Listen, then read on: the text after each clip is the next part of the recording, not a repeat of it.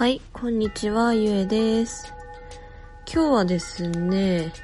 2020年1月14かなになります。ちょっと取りだめするっていう形になってしまうんですが、まあ話していきたいと思います。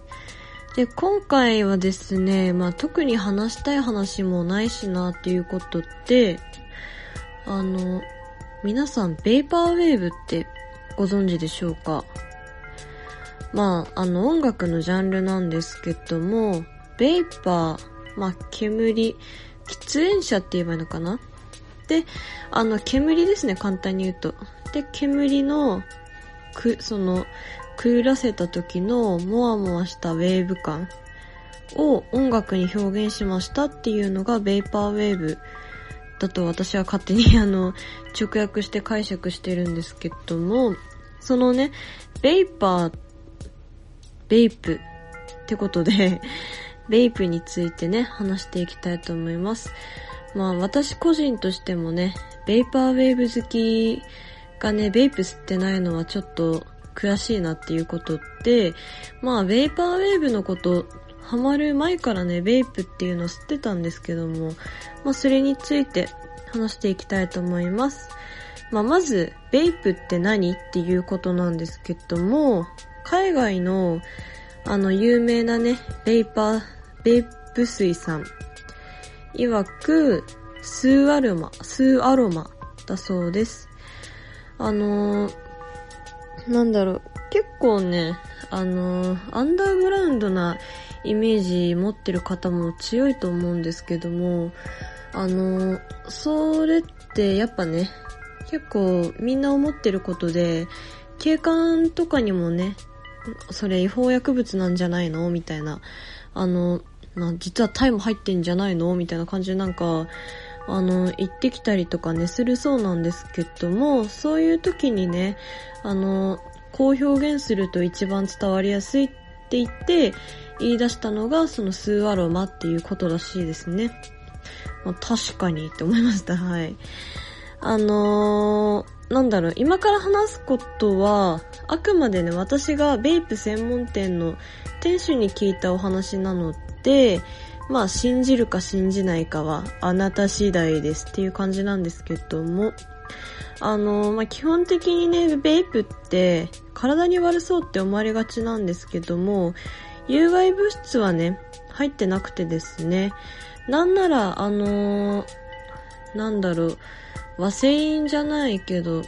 なんかそういうグリセリン系の成分が逆に痰とか喘息を解消してくれたりもしますよっていうことらしいですね。まあ、各有私も隠れ喘息なんですけども、父親に、あ、父親結構ヘビースモーカーだったんですけど、今の電子タバコの方にね、乗り換えて、あの、メビウス、メビウス取り扱ってる電子タバコなんだっけなアイコスだ。アイコスと、あともう一つなんか吸ってたんですよね。最近は。で、その前は普通のタバコ吸ってたんですけども、幼少の頃からですね、私あの、期間が結構狭い、狭くて、扁桃腺もね、結構大きくて、まあ、未だに切除手術はしてないんですけども、それで、あのー、まあ、気管も弱いしっていうことで、父親には、絶対に吸うのと、吸った瞬間に死ぬぞって言われてたんですよね。お前は吸ってんのにって感じですけども。まあ、そんなこんなで私は昔からそのタバコっていうのは絶対吸っちゃいけないもんなんだって思ってたんですよ。まあ確かに有害物質も入ってるし、肺がんになるリスクもね、10倍くらいには膨れ上がるはずだから、結構ね、あの、まあ、悪いことしかないよなっていうことで、まあ中毒にもね、なりやすいしね。っていう感じで、まあ、あの、タバコは絶対吸わないとね、決めてたんですけども。で、あの、私が吸い始めた経緯はですね、学生時代にね、ドライブのお供として、口が寂しくないもの欲しいって考えたゆえに買いましたね。えっと、前、その、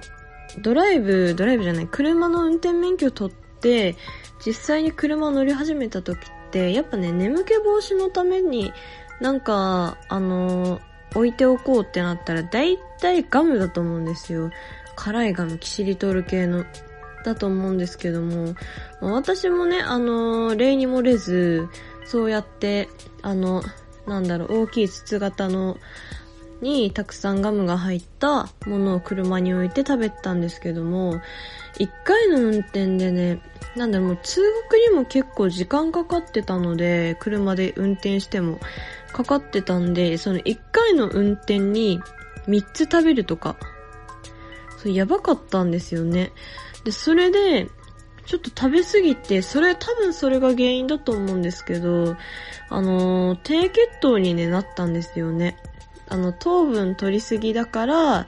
逆に、あの、糖分をその抑えようとして、インスリンっていうホルモンが働くんですけども、それが別に糖分たくさん取ってない時でもね、たくさんインスリンが出ちゃって、それで、あの、知らず知らずどんどんね、血糖値が下がるっていうものなんですけども、まあ、おそらく私はそれにかかっていて、もうあの甘いもの食べてないと本当に頭痛くて、もう本当死ぬかと思って。っていう感じで、もう生活にもね、支障が出てきたんですよね。まあ、そんなこんなで、あのさすがにガムはいかんだろうってなりました。で、その後、まあ、いろいろね、あの、まあ、ガムはやめたにせよ、ちょっとなんか、お菓子を常備しておいたりだとか、するようになって、で、最終的に行き着いたのが、タバコっていうね、感じになりました。まあ、タバコというか、私の場合は、ニコチンとタールが入ってない電子タバコっていう、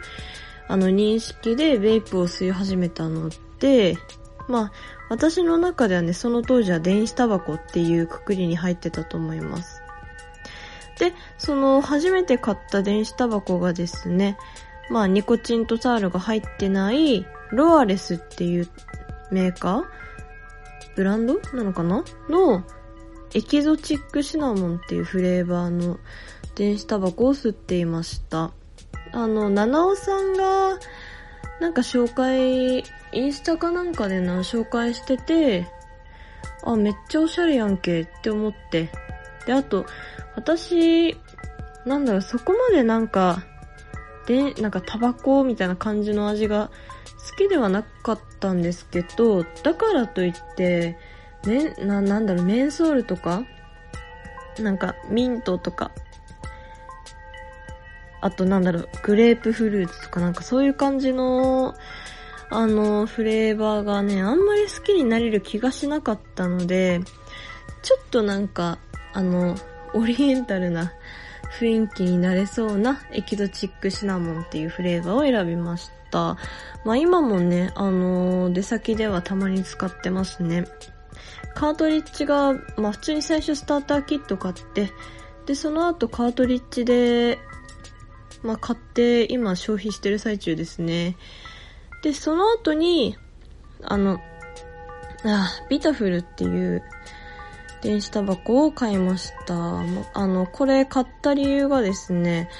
あの、そのロアレスの充電器をなくしたからなんですけども、まあ、結局ね、その後充電器見つかって併用することになるんですが、まあ、あの、依存にはなってないにしても、ちょっとした口寂しい時に吸うものが欲しかったんですよね。やっぱ、みんな赤ちゃん、人間誰しもね、男性だけじゃないですよ。女性も赤ちゃんの頃からの、そうやってね、あの、ちょっと、ちょっと気持ち悪い表現しますけども、父を吸いたい欲求はね、まあ、ちっちゃい頃から三つ子の魂100までって言うじゃないですか。それと一緒ですよ。まあ、みたいな感じで、さすがにね、おしゃべりするわけにもいかないので、だしなんか、そうやってお菓子とかね、常備して食べちゃってると、もうあの、お金もかかってくるし、まあ単純に体にも悪いしっていうことで、私もともと、なんだろう、なんか、家の、家で出てくるご飯、料理のね、種類的にも、あと家にあったお菓子的にも結構脂っこいもの多くて、それで若干なんか先天性の脂肪肝気味というか、もうしょうがないよねって感じの家庭が原因の脂肪肝気味だったんで、なんか、あの、さすがにまずいよなと思って。まあ、あの、脂肪肝の原因にはならないにしても、甘いもの系もちょっとな、低血糖になっちゃうしなっていうことで、あの、控えるようになって、で、それでやっぱ電子タバコが欲しいなってなって、買ったんですけども、まあ、それでね、ビタフル買いました。ロアレスの代わりに。で、ビタフルはな、何のフレーバー買ったんだっけな。これは普通にグレープフルーツだったっけな。なんかビタフルって、あの、ビタミン、数ビタミンって言われてるんですよ。またなんか斬新ですよね。ロアレスって、なんだろう、それこそ本当に数アロマっていう感じのもので、もうなんかめっちゃおしゃれみたいな すっごい細いんですよ、今思うと。めちゃめちゃ細いんですよ。っていう感じで、で、ビタフルはなんか数ビタミンって言われてて、まあ、ビタミンをね、そのリキッドとしてなんか吸うらしいです。はい。まああの、本当にそれで効果あるのか知らないですけども。で、ビタフルも、まあ、結構いろんなフレーバー出てるから、個人的にはまあおすすめですね。あの、うん、おすすめですね。結構いろんなとこで売ってるんで、手に入れやすいとは思うので、最初、なんだろう、ベイプ挑戦する前に、ちょっと吸ってみるっていうのもありかもしれませんね。うん。なんか、あのー、あれがなくなった、これがなくなったって言ってもすぐに買い、買いに行けるようなね、感じっていうか、どこにでも、あの、もう電子タバコと言ったらこれみたいな感じでどこにでも売ってるんで、結構おすすめだったりします。はい。まあ、まあそういう感じでちょっと寄り道をしたんですが、いよいよですね、まあ、本来のベープ について紹介したいと思います。今はですね、ベイプって、もうあの、ベイプのその、吐き出した水蒸気を使って、一芸披露する大会もあるそうなんですよ。日本だとそこまで広まってはいないので、賞金があったと言っても、まあ言うてたかが知れてるという値段だそうなんですけども、海外だともう本当に何、何百万とか余裕でもらえるような大会が普通にやっているそうです。かくいう私もベイプのお店に初めて行った時に、その店員さんが実際に、なんだろう、パイプタバコみたいな感じで、ポッポッポって丸くドーナツ状に出す芸を見せてくれたりとかして、あれ意外と難しいんですよね。なんか店員さん曰く、あの、なんだ、あの、口でドラムするビートボックスだっけ？かなんかで、あの、バスドラムをやる時の感覚みたいな感じで言ってて、バスドラムかと思ってなんか実際にやってみるんですけど、案外できなくて、あれやるのも一苦労なんだなってちょっと思いました。空気砲の原理とか言ってましたけどね。ちょっと難しいなって感じです。まあそれはさておき。実際にそうやって、あの、詳しいベイプの専門店に行ったのは、この間、高校の同期に会いに帯広に行った時のことだったんですけども、なんであの、ほんと最近なんですよね。ほんと最近に、まあデビューしに行ったっていう感じなんですけども、まあ、あ、これ話したっけ名前話したかもしんないな。その友達、その高校の同期が、あのー、タバコ吸ってる、その自分が所属しているちょっと吹奏楽の団体があって、で、その吹奏楽の人たちがタバコ吸ってる間に話していることがな、なんていうの、話してるのを聞いてるのが面白いって言ってたんですよ。でも、タバコも吸わずに、そうやって喫煙所にただ座って聞いてるのは、なんか忍びないから、自分もそうやってタバコ吸いたいって思ってたらしくて。でも、いろんな人に反対されてたらしくて、まあ、の、そのためだけに吸うならやめろみたいな、反対されたらしいんですけど、まあ、ベイプには興味あると、それでもね。で、あの、私が、あの、実際にルアレスとか吸ってるよって言った時に、その子がたまたま家の近くに、いや、なんか、ベイプ専門ってあるらしいんだよねって言い出しました。はい。それで、次の日にね、早速、あの、行ってみることにしてね。で、そこで友達がすごい悩んでたので、なんか、あの、あ、じゃあ私買うから買いなよって言って で、あのー、私はその友達をベイプデビューさせるために また新しく買ったっていうね、経緯があるんですけども。で、実際に私が買ったそのベイプなんですけども、まあ普通にね、あの、そうやって詰め替えるみたいな感じのベイプの容器とか買うの初めてで、もうスターターキット買いましたね。えっと、スモーアントっていう会社のパシートっていうシリーズなのかな？パシートっていう、あの、ものです。はい。のスターターキット買いました。あの、なんかね、普通の電子タバコみたいな細長い形じゃなくて、なんだろうな、直方体の、なんか立体的な手にしっかり握れる感じの、うん、握れる感じの、みたいな？結構、なんか容量ありそうだし、あと、なんだろう、水蒸気の調整ができるから、その、もしね、そのフレーバー選んで、で、このフレーバーは、ちょっと、あの、少ない煙の量でも、それなりに味が楽しめる。でももう一個の方は、あの逆だと。煙結構出さないとあんまり味わえないみたいな感じのだったりした時に調整がね、しやすいっていうものだったので、私はそれを選びました。結構使い勝手、今使ってる感じだと結構いいですし、お手入れもね、まずする段階ではないんですけども、まあ、その、なんだろう、ベイプ専門店の店主の人がね、それ使ってて、ああ、いいじゃんと思って、まあ、店主の人使ってるって言ったらもう結構いいってことだよな、みたいな感じで、自分の中で結論付けて、あとね、フォルムが個人的に好みだったので、あの、細長いと、なんだろうな、なんかボールペンみたいに すぐどっか行っちゃわないかなとか、ちょっとなんか、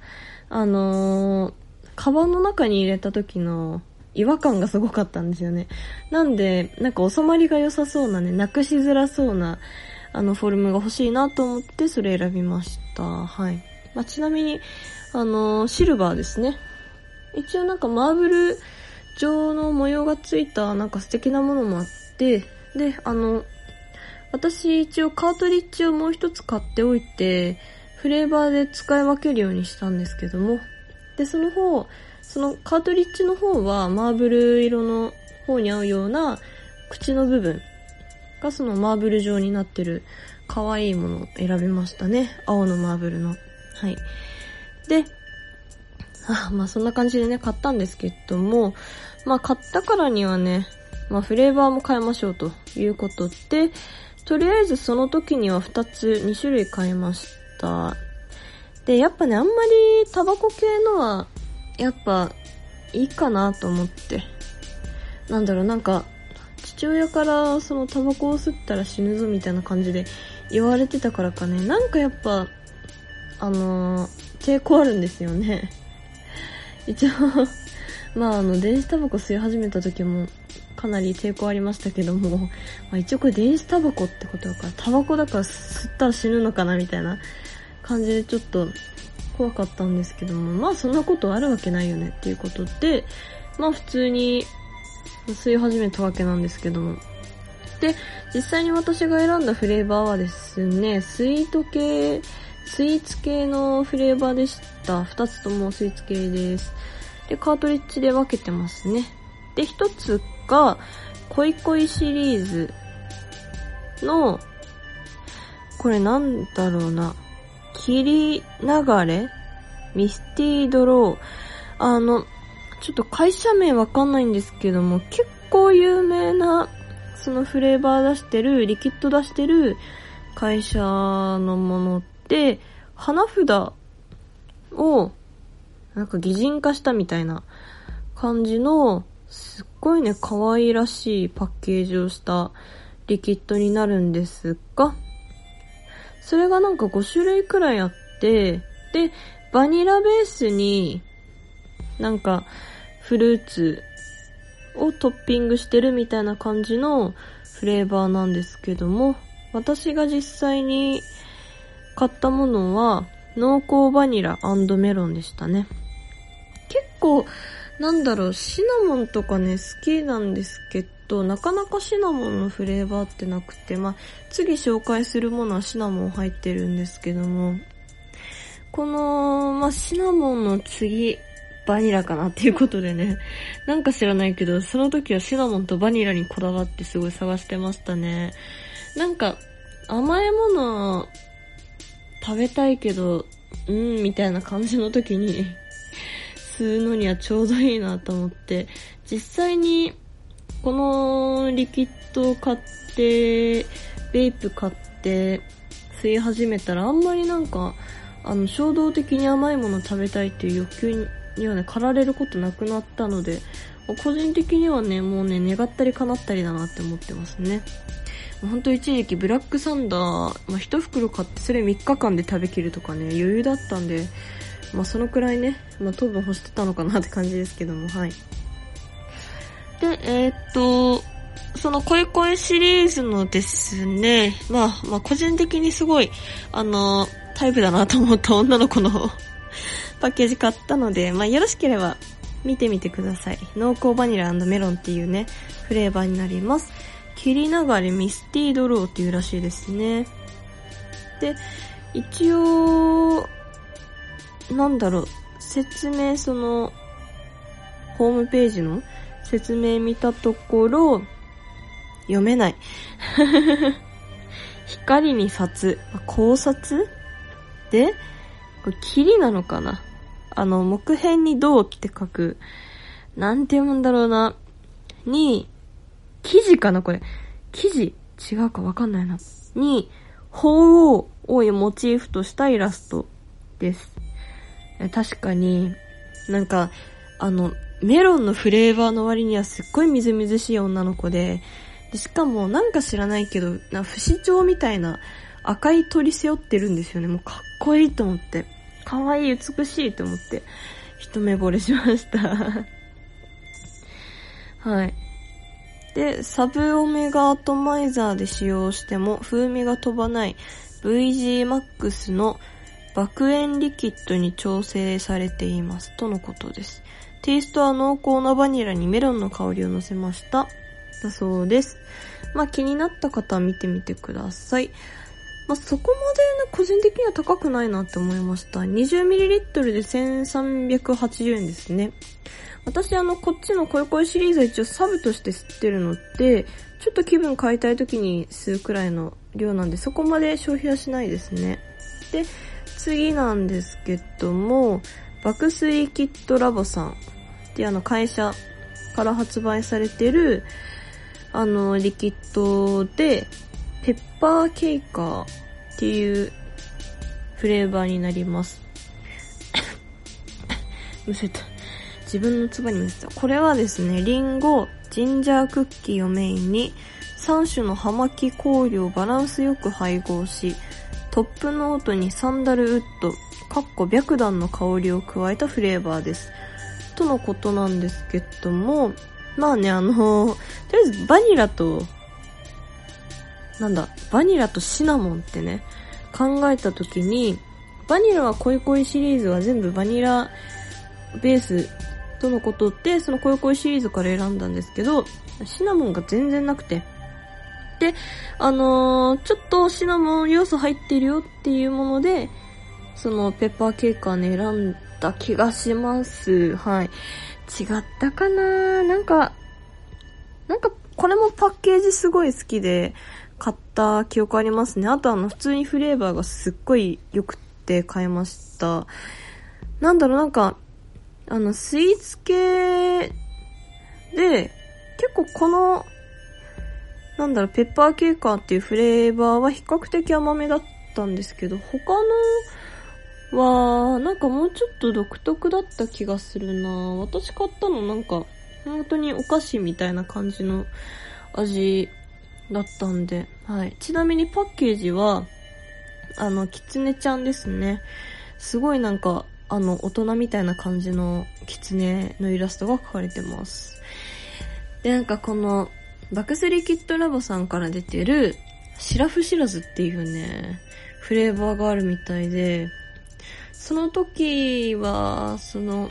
お店で見る、あったのかな？多分なかったと思うんですけど、名前からしてかっこいいし、パッケージも、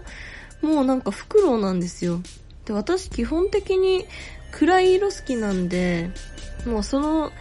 パッケージがまず灰色グレーに、そのかっこいい感じに、フクロウがね、描かれてるものだったんで、最高って思って、さっき調べた最中にはこれ絶対いつか買ってやるって思ってね、決めましたね。ちなみにこれは2500円だそうです。多分あの、60ml かな？ちょっと細長い、あの、量入ってる方だと思われます。このシリーズも、結構試飲した、試飲、ん？試飲でいいのかな？試飲したはずなんですけども、まあ、最終的にはね、これ全クリしたいなって思うくらいね、良かった記憶ありますね。恋恋シリーズも同様に。ってな感じで私は2種類買いました。よろしかったら、まあ、良ければ、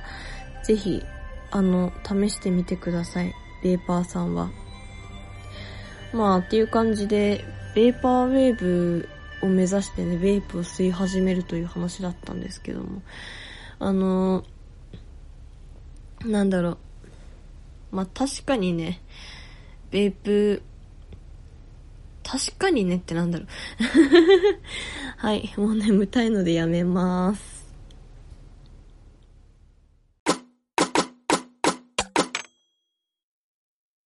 今週のアーティスト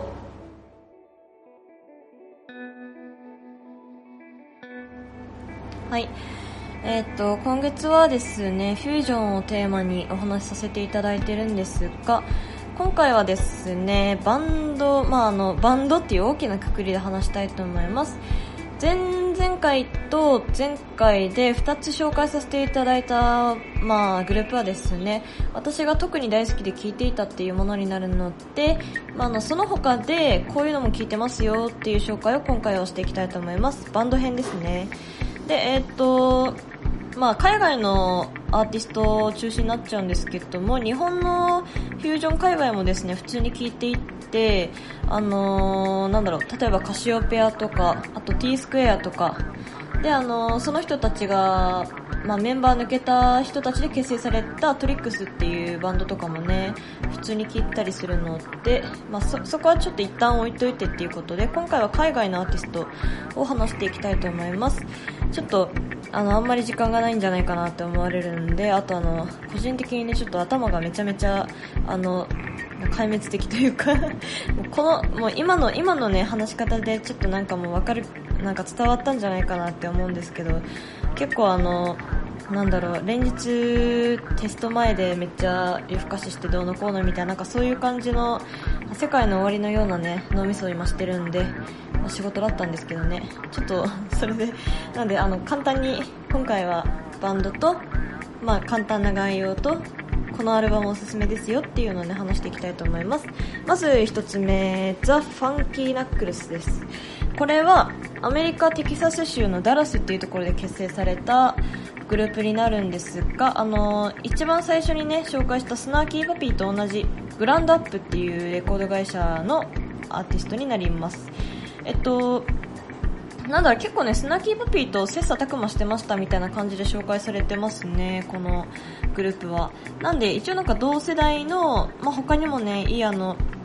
フュージョンのバンドない？って言われたら、まあ、まず最初に紹介できるようなバンドなんじゃないかなと思います。で、えっと、私が聴いて、めちゃめちゃ聴いてたアルバムはですね、ニューバースっていうアルバムで、あの、拳をね、突き出してるジャケットになります。拳でっていうね、感じなんですけども。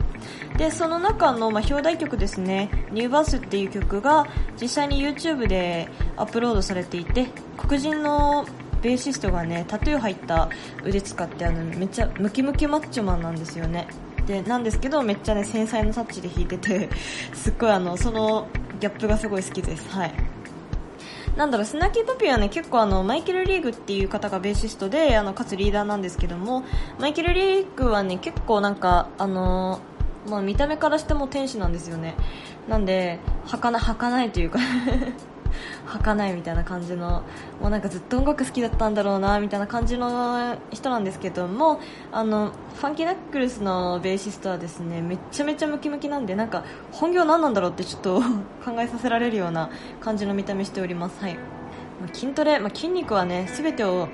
ね、をね兼ね備えるって言いますからね。あの、まあ、来週はその個人のアーティスト紹介しようと思ってるんですけどその中のね1人にもねあのめっちゃムキムキマッチョマンの人いるんですよね、まあ、それはさておいて、まあ、ということでザ・ファンキーナックルスでした。で2つ目ゴーストノートです。このアーティストも、まあ、スナーキーパピー系列ですね。あのスナーキーパピーのドラマーとパーカッションの人が組んでいる、まあ、2人組のグループで。であのーなので大体スタジオメンバー、も決まってるんですけども、まあ、次回ね紹介しようと思ってるモノネオンっていうやっばい人がねあのベーシストなんですけどが入っていたりとかねなかなかすごいんですよ、まあ、あのこのグループはあのまあ、もちろんアルバムも聴いてるんですけどアルバム自体そんな出てなくて確か23枚しかないのかな。私が、まあ、見たの結構前ですけども、まあ、23枚くらいしか出てなかったイメージありますね。どっちかというとなんかライブ動画とかね見た方がいいと思います。実際にあのベーシストのモノネオンっていう人がそのゴーストノートで演奏したよっていう動画上げてたりしててであの、まあ、モノネオンって方はもう完全に YouTuber 扱いになっちゃってるんですけどもその人がそのゴーストノートの曲実際に演奏してる動画をね出してるのでぜひ見てみてください。いやもうマジでやばいっすよ。結構なんだろうなブラックミュージックを固執してるみたいなそういう感じでよく言われてますね。なんかちょっと、まあ、王道とは言えないけどまあ、かなりねあの、まあ、ファンク色だいぶ強めなグループになってます、はい、結構なんだろうフュージョンとそのファンクジャズって結構なんだろうな近しいものがあると思うので、まあ、これは一応ファンクのジャズバンドって考えればいいかな、まあ、ジャズグループって考えればいいかもしれないですね。で最後ですねパパグローズファンクっていうアーティスト、まあ、グループになります。なんかあのー、この間下調べするときにパッてネットで調べたらあのーなんだろう検索予想予想みたいなので なんかあのパパグローズファンクスペース解散ってあったんですよね。解散したのかな？ちょっと怖くてそれ調べられてないんですけどね。まあ一応あの実在していたグループではあります。えっとアメリカはニューオーリンズで活動していました、まあ、拠点としてましたっていう感じですね。であの何が特徴的かってギタリストが日本人なんですよ。まああのすごいイケオジな感じの、まあ、イケてるアメリカのおじさんに染まった日本人っていうね 感じの結構なんか面白い日本人の方がギタリストで弾いてます。全然ね違和感ないです。はい。で中でもですね私はあのライブアットザリーフっていうアルバムがすごい好きでやっぱねあのフュージョン界隈ってまあ、な何でもそうかもしれないけど私はライブ版をライブ音源を、ね、聞くのがやっぱ好きですね。特にその CD 化されてるものってやっぱそれだけなんだろう、まあ、最高な、ね、ものがあると思ってるんでそこでそのバンドの空気感とかを知ってでそこからハマっていくっていうことが個人的にはあのー、好きでねそういうそうやってハマっていくようにはしてます。はい。で中でもそのライブアットザリーフっていうアルバムの中でもスリンキースネークっていう曲が有名だそうですね、まあ、実際に私もこれ演奏しました、まあ、演奏できなかったんですけどね。あの、まあ、したけどしたけどできなかったです。めちゃめちゃむずい。もうベースやっぱ難しいですね。フュージョンって。はい。という感じでですね。私は学生の時1年間だけフュージョンかじっててそこからいろいろ好きになったわけなんですけどもなんでそのフュージョンにかじってた時期に実際に演奏したあのアーティストなんかをねよく聴くようになったんですけども、まあ、他でもね来週紹介するあのアーティストなんかはもう全くもってこれはコピーできんわって感じのね何年かかるんだっていう感じの本当にすごい人たちばっかりなんでね。まああの今回紹介したバンドもそうなんですけどもぜひ興味持って YouTube とかまあいろいろ Apple Music とか Spotify とかで調べてみてください。ということでした。まあなんだろうなジャズ界隈のバンドってソロプレイヤーが集まっているっていう感覚に近いですね。なんでなんだろうあんまり接点がないと思ってたソロプレイヤー同士でいきなりバンド組むことがあったりとかして結構あの見ていて楽しいので、まあ、監視していて楽しいのでねぜひぜひハマってくださいという感じです。あのなんだろうこのこのグループってすごいあのなんだろうもう執着しないでこのグループにこのグループで演奏している時のこの、まあ、ギタリストはなんかめっちゃ生き生きしてるけどこっちのグループで演奏してる時のこのギタリストはなんかどっちかっていうとなんかちょっと合わせてる感じあるなじゃないけどちょっとそれは悪口になっちゃうか。なっちゃうけどなんだろうなんかここではこういうこのギタリストのこういう良さが出てて。でまた違ったバンドではあのめっちゃねその個性がすっごいにじみ出てるみたいなそういう感じで楽しむのもありだと思います、まあ、実際にベーシストで私そういうことをしてますね聞いてて。はい。であきっとこのこうこの種類のベースはちょっと演奏するの苦手なんだろうなっていうのもね聞いてるとなんかだんだん分かってくるようになってくるので、まあ、ぜひぜひ聞いてみてください。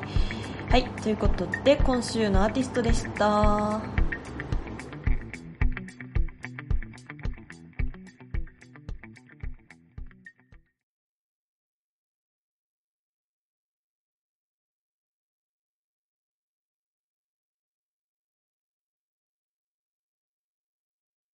今週の作り置き、とでも思ったか。とね、はい。今週はですね、ちょっと怒涛の9連勤中ですので、あのー、まあ、あまり家にいないっていうことで、なしということにさせていただきます。まあ、あと、フリートークの方で、まあ、ちょっと、ベイプの話でね、独り言なのにすごい盛り上がっちゃったんで、まあ時間的にもちょうどいいんじゃないかなと思って、とりあえずエンディングトークだけにしたいと思います。ちなみにですね、あの私が持ってたベイプのスターターキットなんですけども、ちゃんと調べてなんかレビューとかも見たら、なんか POD デバイスっていうらしいですね。ポットデバイスだそうです。まあもしね、このフレーバーおすすめですよ、このリキッドおすすめですよとかあったら教えていただけると嬉しいです。私、結構スイーツ系の中でもね、かなり甘い方なんじゃないかな。を吸ってるのって、ちょっとね、大人の味も試してみたいなと思ってたり、思わなかったり、ラジバンだりしてるんでね。はい、ぜひ、おすすめあったら教えてください。あとですね、なんか話すことあるかな。これ、録音してるのが、あのー、まあ、昨日ね、ベイプの話簡単に録音した、簡単じゃなかったな、あれ。ベイプの話録音したんですけども、あの、で、昨日の今日で、で、ちょっと朝早くね、起きる、起きないといけなくて、で、あの、眠気覚ましにね、ふとツイッター見たんですけども、ハイサークルテンプルさん、あの、ハイサークルテンプルっていうポッドキャストを配信されている、ん？ポッドキャストなんですけども、の番組内で、なんか私のことを取り上げてくださったみたいで、それで実際に拝聴したんですけども、あの、なんか私のステレオタイプが、あの ほんとたまたま偶然でそう、なんか言っちゃった、あんまりビールが美味しくなかったっていう反応がね、なんかすごい印象に残ってたみたいで、なん、なんなんか意図せずね、そうなっちゃった 感じで、なんかモノマネされてましたけども。似てましたか？実際にもしかしたら、そのハイサークルテンプルさんの配信聞いて、このポッドキャスト聞きに来てくださってる方も、もしかしたらいるかもしれないと思うと、あれなんですけども、あの、予想してたような声でしたかね。あの、まあ、わかんないですけども あ、わ、ま、こ、多分、ヨウさんですよね、モノマネ。あの、なんだろう、モノマネっていうか、普通に紹介してくださったのは、あの、似てましたか？個人的には、全然似てないと思いたいんですけども、結構なんか、裏声な感じでしたよね。はい、こんにちは、ゆえです。みたいな。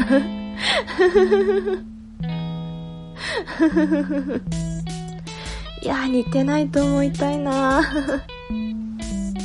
まあまあまあまあまあ。でも、紹介してくださってありがとうございます。そうですね、あの、ピンク・フロイドで、確かに、まあ、紹介してましたし、キング・クリムゾンも、まあ、ジョジョ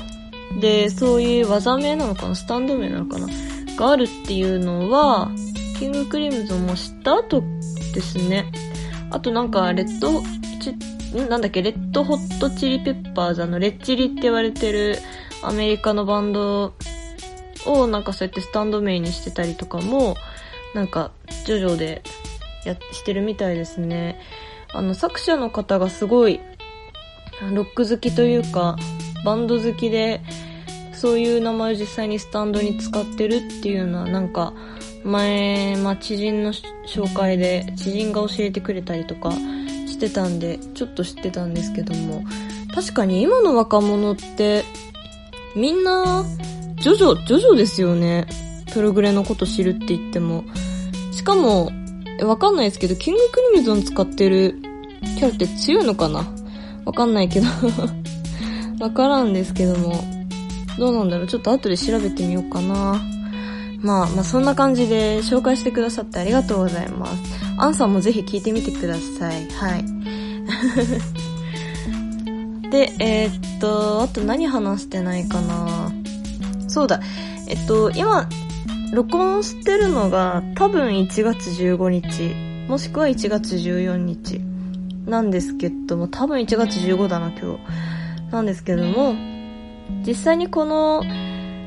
まあ、録音が配信っていうか、ポッドキャストが配信されてるのは、1月20日なんですよね。で、その日はなんと、私の誕生日でございまして、まあ、よかったら、よろしければ、祝ってくださるととても喜びます。はい。まあ、なんかくださってもいいですよ。おすすめのベイプのリキッドでもいいし、まあ、どうでもいいですけど なんか、あの、メールとか、ツイッターの方で祝ってくださると、とても喜びます。ということでですね、メールアドレスが、namelessua.mbox.re 詳しい綴りは概要欄に貼っています。で、ツイッターやってまして、確かネームレスユーっていう名前でやってたはずです。まあ普通に漢字でゆえって調べたら、もしかしたら出てくるかもしれないですね。で、ハッシュタグも設けてまして、ゆえの DL、シャープつけて、ゆえは、ロンコ自身の子、DL はローマ字、大文字になります。ということで、ぜひぜひ祝ってください。あんまりね、あの、私が住んでる場所にそうやって祝ってくれるような友達とかはね、住んでないので、本当に、なんだろう、で、電子、電子媒体からでしか祝われることおそらくないんだろうなって感じなんですけども、まあ、それだけでも 今時十分ですよね。っていうことなんで ぜひぜひ祝ってください。あと、まあ、レイプのおすすめのリキッドとか、フレーバーとかあったりしたら教えていただけると嬉しいです。ちなみに、私の好き嫌い話しておくと、多分ね、コーラは、ちょっと、微妙でしたね。高校の同期とその、一緒にベイプの専門店初めて行ったんですけど、その時に、その同期が、コーラのフレーバー買ってって、で、でもなんかちょっと私もちょっと試飲したんですけど、思ったより、あの、なんだろう、自分の好みに沿わなかったっていう感じだったんで、まあ一応参考にしていただけたらと思います。いや、どうなんだろうな。たまたまかもしんない。もしかしたら癖になる味ってありますからね。おすすめあったら、ぜひ教えてください。そんな感じで締めたいと思います。それではさようなら。よろしくね。